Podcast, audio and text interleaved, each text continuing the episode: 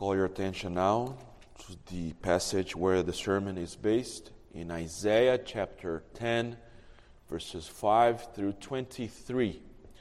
As you open your Bible, let me give you the title of the message, which is God's Supremacy Over Evil and the Cross of Christ. God's supremacy over evil and the cross of Christ. Isaiah 10, verse 5 through 23. Hear the word of our God in Isaiah 10, verses 5 to 23. Woe to Assyria, the rod of my anger, the staff in their hands is my fury. Against godless nation I send him, and against the people of my wrath I command him to take spoil and seize plunder, and to tread them down like the mire of the streets. But he does not so intend, as his heart does not so think. But it is in his heart to destroy, to cut off nations, not a few. For he says, Are not my commanders all kings? Is not Calno like Carchemish? It's not Hamath like Arpad? It's not Samaria like Damascus? As my hand has reached the kingdoms of the idols, whose carved images were greater than those of Jerusalem and Samaria, shall I not do shall I not do to Jerusalem and her idols as I have done to Samaria and her images? When the Lord has finished all his work on Mount Zion and on Jerusalem, he will punish the speech of the arrogant heart of the king of Assyria and the boastful look in his eyes. For he says, By the strength of my hand I have done it, by my wisdom, for I have understanding. I have removed the boundaries of peoples and plundered their treasures. Like a bull, I bring down those who sit on thrones. My hand has found like a nest the wealth of the peoples. And as one gathers eggs that have been forsaken, so I have gathered all the earth. And there was none that moved a wing, or opened the mouth, or chirped. Shall the axe boast over him who hews with it, and the saw magnify itself against him who wields it? As if a rod should wield him who lifts it, or as if a staff should lift him who is not wood. Therefore, the Lord of hosts will send wasting sickness among his stout warriors, and under his glory a burning will be kindled, like the burning of fire. The light of Israel will become a fire, and his Holy One a flame, and it will burn and devour his thorns and briars in one day. The glory of his forest and all and of his fruitful land, the Lord will destroy both soul and body and it will be as when a sick man wastes, wastes away. The remnant of the trees of his forest will be so few that a child can write them down. In that day, the remnant of Israel and the survivors of the house of Jacob will no more lean on him who struck them, but will lean on the Lord, the Holy One of Israel, in truth. A remnant will return, the remnant of Jacob, to the mighty God. For though your people Israel be as the sand of the sea, only a remnant of them will return. Destruction is decreed, overflowing with righteousness. For the Lord God of hosts will make a full end, as decreed in the midst of all the earth. Let us pray. Father, please show us how great you are and how wonderful the cross is for the forgiveness of our sins. It's also so that we may worship you even more. In Jesus' name that we pray. Amen. If God is good and powerful, why is there evil in the world? Why is there so much evil? I think, based on this text, text, I think we can answer this question. Why is there evil if God is powerful and good? And this message of Isaiah appears at the time of King Ahaz. You can find that in 2 Kings chapter 16. And this message of Isaiah here in chapter 10 appears for two reasons. First, the idolatry of Judah for sacrificing children and worshiping false gods and all in the way that God commanded them to worship Him. And because of unbelief. Unbelief, instead of trusting in God to go to battle, they wanted to depend on Assyria for their battles. So Judah was having a problem with idolatry and unbelief, depending and trusting in another nation, Assyria, for their victory. Therefore, God will punish Judah through Assyria itself or himself. This is the historical context. And here Isaiah will teach us, you and I, this. This is the teaching. God's involvement with evil is always holy, but your or mine or our involvement with evil is wicked. God's involvement with evil is always holy, but our involvement with evil is wicked. We will see this first with the causes of evil, second, the evil underneath evil, and third, the effects of evil. So, first, the causes of evil. You find this in verses 5 and 6. But before anything else, we need to find evil in these verses. It is in the end of verse 6. If you go there, it says this To take spoil and seize plunder and to tread them down like the mire of the streets. So the Assyrians will invade Judah to do that. And what do all this means? They are the most horrible terrifying things you can imagine. Great evil is behind those words oppression, torture, hostility, killing of all sorts, children slaughtered, pregnant woman murdered, robbery, houses in flame.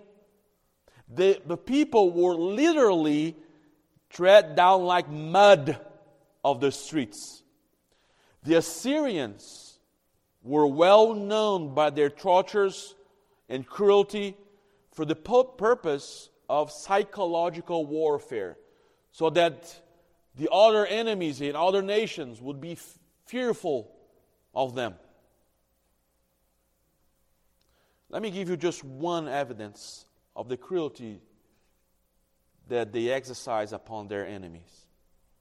They would fasten the enemies to the ground and pull out their tongues while they were alive. They would strip off the skins of their enemy and put the skins over the walls so that everybody could see. They would dismember and mutilate the victim alive. The enemy, having his hands and feet already been cut off, they were put on a stake to die slowly.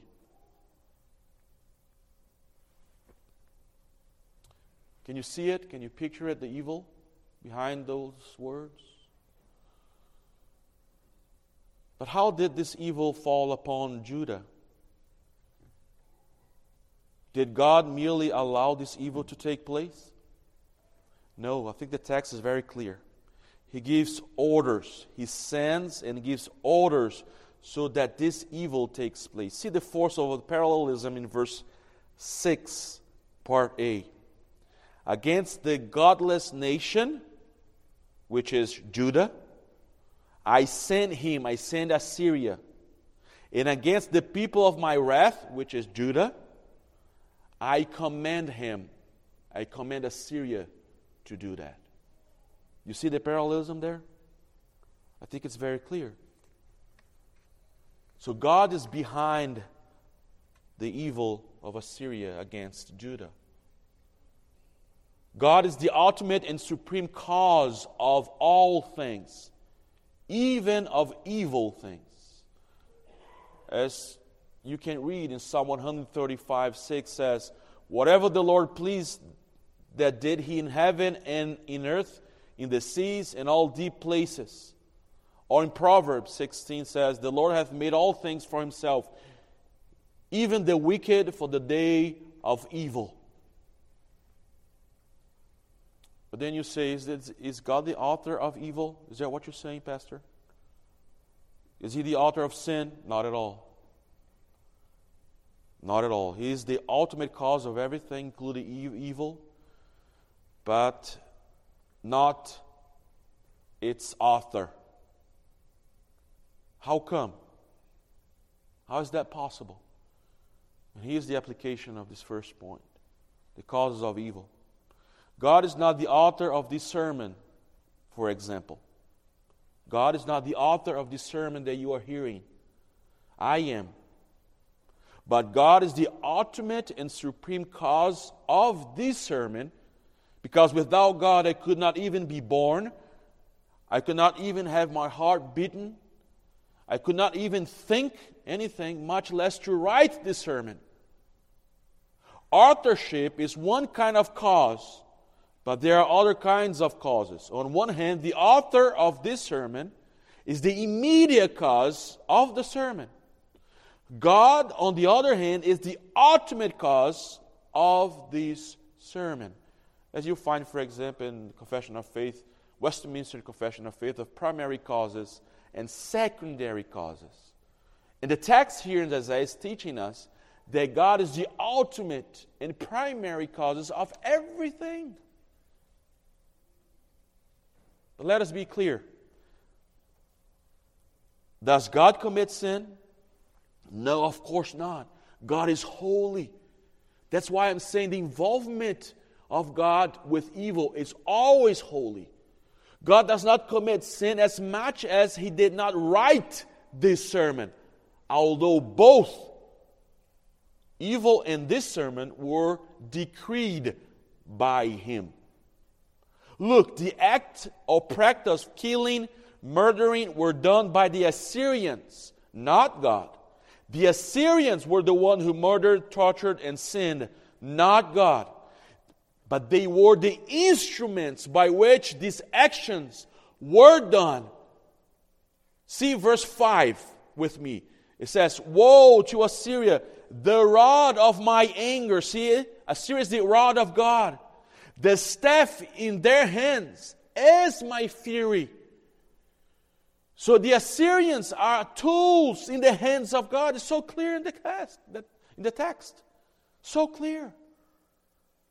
So God is the primary cause, the ultimate cause of everything, and uses secondary causes like you and me, and nations, and angels, and demons, and creation for, for his ultimate will and decree. Let me quote here Augustine and Calvin. I think he give, they give a good illustration to how to understand this. Uh, Calvin, quoting Augustine, says, And from where, I ask, comes the bad smell of a carcass, of a dead body, which has been petrified and then open, on open air, and laid under the heat of the sun. And then he says this it is visible to all that is stirred up by the sun's rays. So the bad smell, it is caused by the rays of the sun. Yet, he says, no person on this account says that the rays stink, only the dead body. In a similar way, it, with, it is with history. The ultimate cause is God. But the bad smell of our sins, it's only because of us. This is why God's involvement with evil is always holy.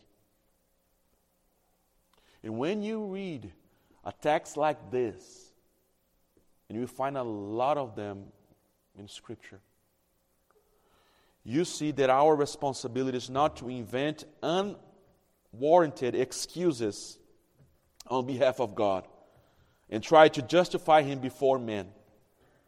But our appropriate response when you read this, the causes of evil, and the ultimate cause is God, and we are the secondary cause, our response is to be humbled before Him.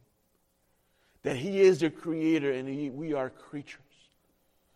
That who are we to question God as we learn in Romans 9? He does everything He wants because He is, by definition, is God. And we are mere creatures in His hands. And the only appropriate response is not to try to justify God when the Bible doesn't, but to humble ourselves to be under His sovereignty and to worship Him. So God's involvement with evil is always holy, but our involvement with evil is wicked. First, you saw this the causes of evil in the text. Second, the evil underneath evil, verses 7 through 15. Now, this is very important, and I think the whole point is an application for our lives. The Assyrians did not think God was behind the scene. See in verse 7. They didn't think that God was doing everything. They thought they were, they were the one doing it. Verse 5, 6, 7, I mean. Verse 7 says, But he does not so intend. The Assyrians do not so intend. And his heart does not so think. But it is in his heart to destroy and to cut off nations, not a few. You see there? Assyria and God had different motivations, but they came together in the same action. What was the Assyrians' motivation? What was it that was underneath all evil that Assyria practiced? Now, listen to this. And it's a lesson for all of us pride. Pride was behind all the evil of Assyria. See, verse 12 says this When the Lord has finished all his work on Mount Zion by using Assyria and on Jerusalem, he will punish the speech of the arrogant heart of the king of Assyria and the boastful look in his eyes. You see? Do you see the evil underneath evil? It was pride. As Augustine once said also, pride is not a sin among many, but is a sin underneath all the other sins. It's like a mother pregnant with all other sins. That's what pride is. But let's give a better definition. What is pride? Pride is a self centeredness, self absorption, self worship. It is the constant passion about yourself, about myself. See if that is not true about Assyria. You see exactly that in the description of Assyria. In verse, see the pronouns, the possessive pronouns and other pronouns that the Assyria uses for himself. Verse 10, pay attention to the emphasis. My hand will do it. Verse 11, shall I not? I have done. Verse 13, by the strength, by the strength of my hand, I have done it. I am prudent. I have removed, I have put down. Verse 14, my hand hath found, have I gathered. You see the emphasis there? It's an meism. I did it. I am wise. I can do it. So the Assyria is like a mirror to us this morning. You and I act as if you and I are the center of the universe, even without thinking. If you don't believe me, think about this. If I, if I said to you that uh, I had your graduation picture or some important picture, picture that you took long time ago with your family or with your school class, with your, in your graduation, Remember that picture. And you haven't seen it, that picture for a long time. For a long time. And it's here with me. And I'm going to show you. Here's the picture that you haven't seen of your graduation. Now, let me ask you this. Guess who you would look for in the picture first? Would it be somebody else or yourself? You see, in the simple illustration, I don't think there will be anyone here. I will look the, I will look for John or, or Peter. No, you look for yourself. We are full of yourself. We're always thinking about us, self centeredness. It's amazing. But how violent is pride? It is very violent, it is deadly, it destroys people. It makes you want to destroy others like Assyria wanted in verses 9 through 11. You and I want to be great. You want to be respected. We want to be. you want to receive recognition over others. You want to receive glory. And, uh, we have the tendency to compare ourselves with others all the time, to overcome them on the basis of power, money, and wisdom, which is the case here of Assyria power, money, and wisdom. As C.S. Lewis once said this about pride Pride gets no pleasure out of having something, but only out of having more of it than the next person. You may think you are proud of being successful, intelligent, or good looking, but you are not. Because when you are surrounded by other people with as much or more success, intelligence, or looks, you lose all pleasure in them. Lust may actually drive you to sleep with a beautiful woman because you want her.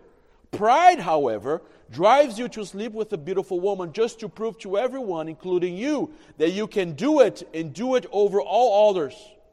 A proud man gets no real pleasure from the woman, it is all about him. That's what pride is. That's the problem in our hearts. Now, I want you to picture it. And that, that is a kind of superiority, kind of pride. You feel superior to others, to destroy others. But there's the inferiority kind of pride that makes you want to destroy yourself because you compare yourself with others.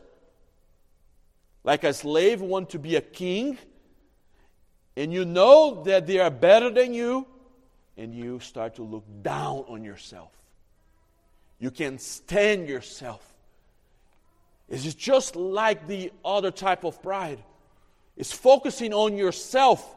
It is just a different circumstance. As Pastor Tim Keller once said, pride is behind all sin, especially the social evils, racism, injustice, imperialism, all come from class pride, racial pride, overweening national pride. Yeah, all our sins are tainted by pride. But amazingly, God destroyed Assyria's pride with one, one verse, verse 15. Look at this. Just one verse, he destroys Assyria's pride. God says, Shall the axe boast over him who hews with it? Or the saw magnify itself against him who wields it? As if a rod should wield him who lifts it? or as if a staff should lift him who is no wood? God is saying, Assyria, you are just a tool in my hand. God is the center. Therefore, the antidote for your pride, for my pride, is to think about yourself less. It's not to think less of yourself, because to think less of yourself, it's a type of pride. But it's to think about yourself less and think more about God and submit all your thinking to Him because that's reality. He is the center of the universe, He is the sun where, we'll cir- where we circle around Him. And that's the antidote to do it. It's not exactly self forgetfulness, but it is divine remembrance and put God in the center of yourself. His glory is your glory. His will is your will. His future is your future. His joy is your joy. Your boast is in Him and in who He is. Your pride, your boast is your God, not you, not me. But lastly, you see, that's why God's involvement with evil is always holy. But your and my involvement with evil is always wicked because there's pride behind it, underneath it. But thirdly and lastly, you have to see this the effects of evil. That God's involvement with evil is always holy, but our involvement with evil is always wicked. Thirdly, you have to see the effects of evil. Verses 16 to 34. If, on one hand, the Assyrian's motivation was pride, what about God's motivation? What was behind God's motivation in everything? First thing, to produce justice over Assyria by destroying her, his pride. Verse 16, he will destroy Assyria's power. Verses 17 through 19, he will destroy Assyria's riches. In verse 15, he destroys Assyria's wisdom. He crushed wisdom, power, and riches of Assyria that were the basis of his pride. That's why he brought everything that he brought here of the evil. But also, second, it was to produce faith. Verse 20, produce faith in his people. Verse 20 says this in that day, the remnant of Israel and the survivors of the house of Jacob will no more lean on him who struck them, but will lean on the Lord, the Holy One of Israel, in truth. The word here, the verb lean, is to have faith. The effects of Assyria's attack is to push Israel back to trust in, in Yahweh and not in Assyria anymore. He's using Assyria and all the evil to produce faith in Judah. And thirdly, to produce repentance. In verses 21 and 22, it says that the remnant will return to God. A 180 degree change to produce repentance in his people.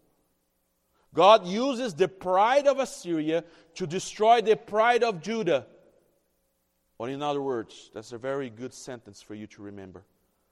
With sin, God destroys sin. With the sin of Assyria, God destroys the sin of Judah. And also to produce grace. In verses 20, 21, and 22, you have the little word remnant. Through the evil of Assyria against Judah, God will show the ones who are truly His the elect, the remnant, the ones who really, truly love Him and trust in Him and come to Him to show grace by showing the true remnant of Judah. Glorious. This is why God's involvement with evil is holy, but your involvement with evil is wicked. And here's one of the answers why if God is powerful and good, why is there evil in the world? Many will conclude that that's why the Christian God doesn't exist. But based on what we see here in Isaiah, that's not the true conclusion. We conclude that the Christian God will eventually and inevitably deal with evil. Yes, we say that God is all powerful and all good and loving. And there's evil in the world. And the only conclusion as Christian that we have is not that God does not exist, is that He will eventually end. Inevitably, He will deal with evil once and for all. But then you can respond saying, This is not fair. God determines evil and then punishes it? Maybe you have that question in your mind. And I want to conclude with that question. If Assyria is simply a tool in God's hand, If Assyria is just an instrument in God's hand, just like an axe, someone is cutting a tree with an axe, how can God blame Assyria? If Assyria is just a tool in his hand, how can God make Assyria responsible? Can men blame the tool he's using? If you see someone with a gun in his hand and killing someone with a gun and say, now the, the gun is responsible for the, the killing, you would say that guy is out of his mind. The gun was just a tool in his hand. And he asks, how can God blame the tool that he's using? And then that's why many people would come to the conclusion that God is responsible for all evil in the world. He should be responsible, responsible for it. And I want to conclude with this truth. There is a play written by a German pastor called The Sign of Jonah. In the context of that play is the World War II, where the people of the earth are looking for the responsible people for the killing of millions of Jews. And they go to the German people and say, You are the guys who killed millions in the Holocaust. And they say, No, we are not responsible. Go to the army. And they went to the soldiers and said, You are the ones who are responsible for the Holocaust. They say, No, we are, we are just receiving orders. Go to our superiors. And you know how did they end? To find the one who is responsible for it? They say this in the play God is guilty. That is true, true, true. I speak for all the martyrs of the 20th century. I speak in the name of all the innocent children who died in the last two wars. I speak in the name of all the children who, at the age where they should be playing on sunny playgrounds, had to face the horrors of their times. I speak in the name of children who died of hunger and sickness. I ask, where was the God we were taught to call Father? He has failed, just as this court must fail, because the children aren't here to accuse him with their emaciated, decayed bodies and with eyes hollow from hunger and terror. Can you see them? Can you ever read your memory of that image? Then join me in my cry God is guilty, guilty. Isn't it the tendency of our, our heart to do that? But let me ask you this is this wrong? To blame God, it is, is it outrageous? Is it blasphemy to blame God and want to punish Him, to put Him on trial? Is this blasphemy, I ask you? As creatures to do with the Almighty, the Creator of heaven and earth? It is, it is blasphemy. It is outrageous. It is unthinkable. Who are we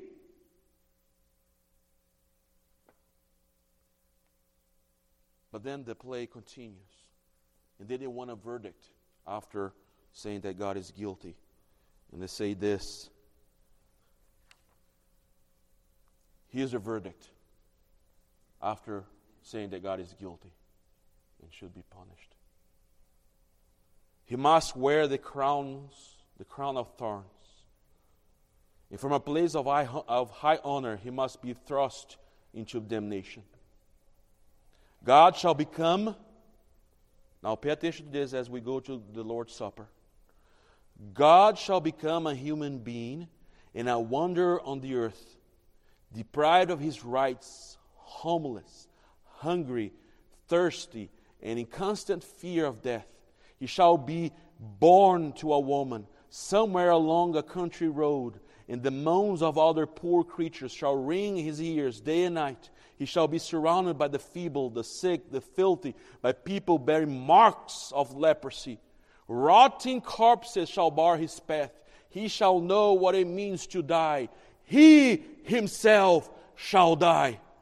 And when at last he dies, he shall be disgraced and ridiculed. Trinity URC church. God has done that. Do you realize it? The cross is the answer. The blasphemy, when you see all the evil in the world, all the terrible things that we see war, all the sickness, all the sins, all of the terrifying things that we cannot even fathom. Even and we see in the scriptures that, that is God is sovereign, God controlling, governing everything. And we should never blame Him for th- things like that. But even if we do that, because of our prideful heart, sinful heart, and we want to blame Him and condemn Him and punish Him, the outrageous things of, the, of our hearts, He has done it on the cross. You are about not to listen to this truth, but to see it on the, the bread and to see it in the wine. The, the blasphemy, the unthinkable he did. The cross is the answer. How much more do you want? What else do you want? Even the unthinkable God did for you and for me. He punished himself in Jesus Christ. He was judged in the incarnate God. What else do you want? I ask you. The cross is the last response to evil. Actually, it's the best response to evil. Because on the cross, the causes of evil are there. Isn't it in Acts 2 and Acts 4? Through the wicked hands, God killed his son. On the cross, you see the evil underneath evil. It was because of pride that they took Jesus to the cross. And our pride took him there. And on the cross, you see the effects through evil. You see the justice of God by punishing Jesus for us.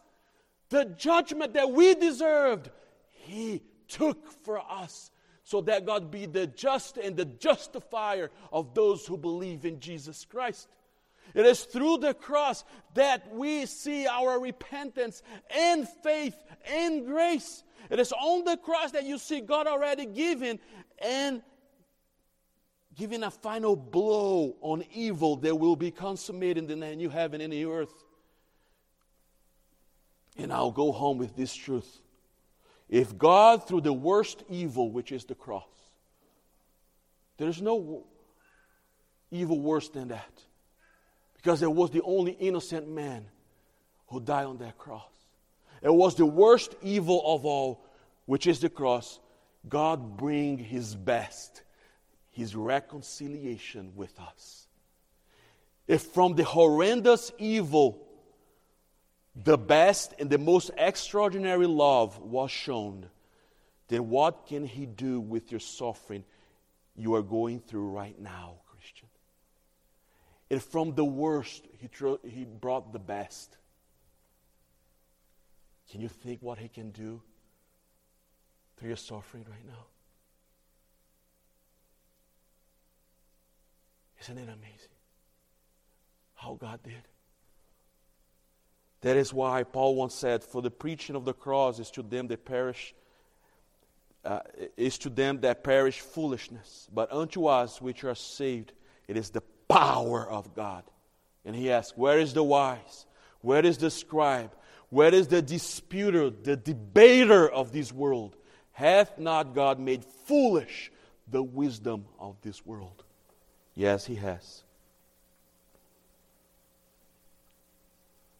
To the cross of Christ. What an amazing, what an amazing message. What an amazing gospel we have. And we get, we have the privilege not only to listen to it, but to participate visibly with the bread and the wine all the evil that we might experience. The cross is the ultimate answer. And to put our trust in God. That no matter what happens, He has the final answer and the best answer. That through the most, the worst evil of this world, He brought the best love that we can think of. What a God we have. What else do you want? What else? Let us pray. Father, have mercy on us. Help us to glorify your name. That you determined the cross. Yes, you decreed the cross as we read in Acts 2 and 4.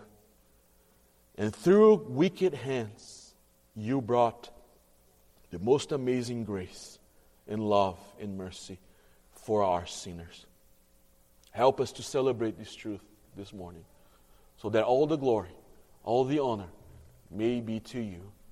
And all our pride and boast be only in you, as Paul says, a way that I may boast in anything except on the cross of Jesus Christ. Help us to do this. In Jesus' name that we pray. Amen.